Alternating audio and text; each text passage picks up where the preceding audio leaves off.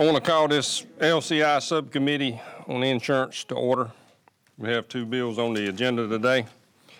First bill is Senate Bill 435. Um, Staff tells me we got some cleanup to do to this bill, and I would entertain a motion to adjourn debate on this. Mr. Chairman, I move that we adjourn debate on Senate Bill 435. I get a second? Get a second? Motion to second. All those in favor say aye. Okay, we've adjourned debate on that. Next bill is Senate Bill 623, and uh, Russ Dubisky has signed up to speak on this bill.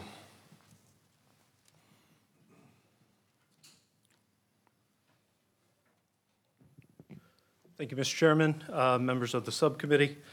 My name is Russ Dubisky. I represent the South Carolina Insurance Association, uh, which represents the property and casualty insurance industry in the state. Um, And uh, here to speak in favor of Senate Bill 623.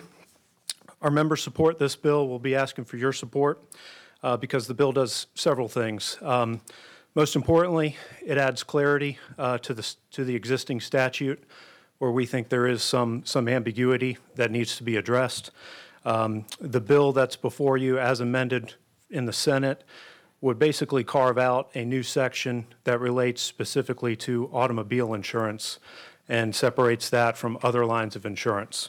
Um, It also, importantly, um, would allow for and establish a maximum of two rate increases per 12-month period. This aligns very closely and appropriately with a six-month policy period that we commonly find in automobile insurance. Uh, The bill would um, specifically limit those two increases that would be permissible. Only one of them would be subject to the existing um, file and use, or what we call the so-called flex band uh, regulatory mechanisms.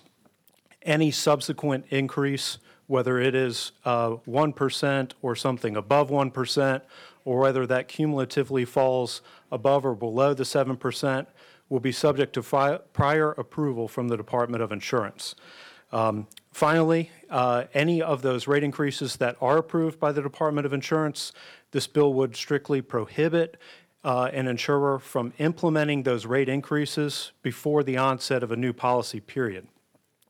So for example, if you have a six-month policy period that I've already mentioned, you're mon- one month into that policy, and the insurance company files a rate with the Department of Insurance, they hear in 30 days that that rate has been approved, and they schedule implementation another 30 days, you are essentially halfway through your six-month policy period. That rate cannot be implemented until the onset of the new policy period.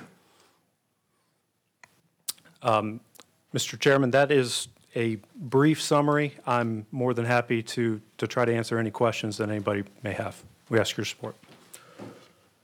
Thank you, Russ. Anyone got any questions for Russ? No questions? Mr. Chairman, I, I move we adopt this as a favorable report to the full committee. I have a motion, I have a second. Got a motion and a second. All those in favor signify by raising your right hand. Hold your hand up.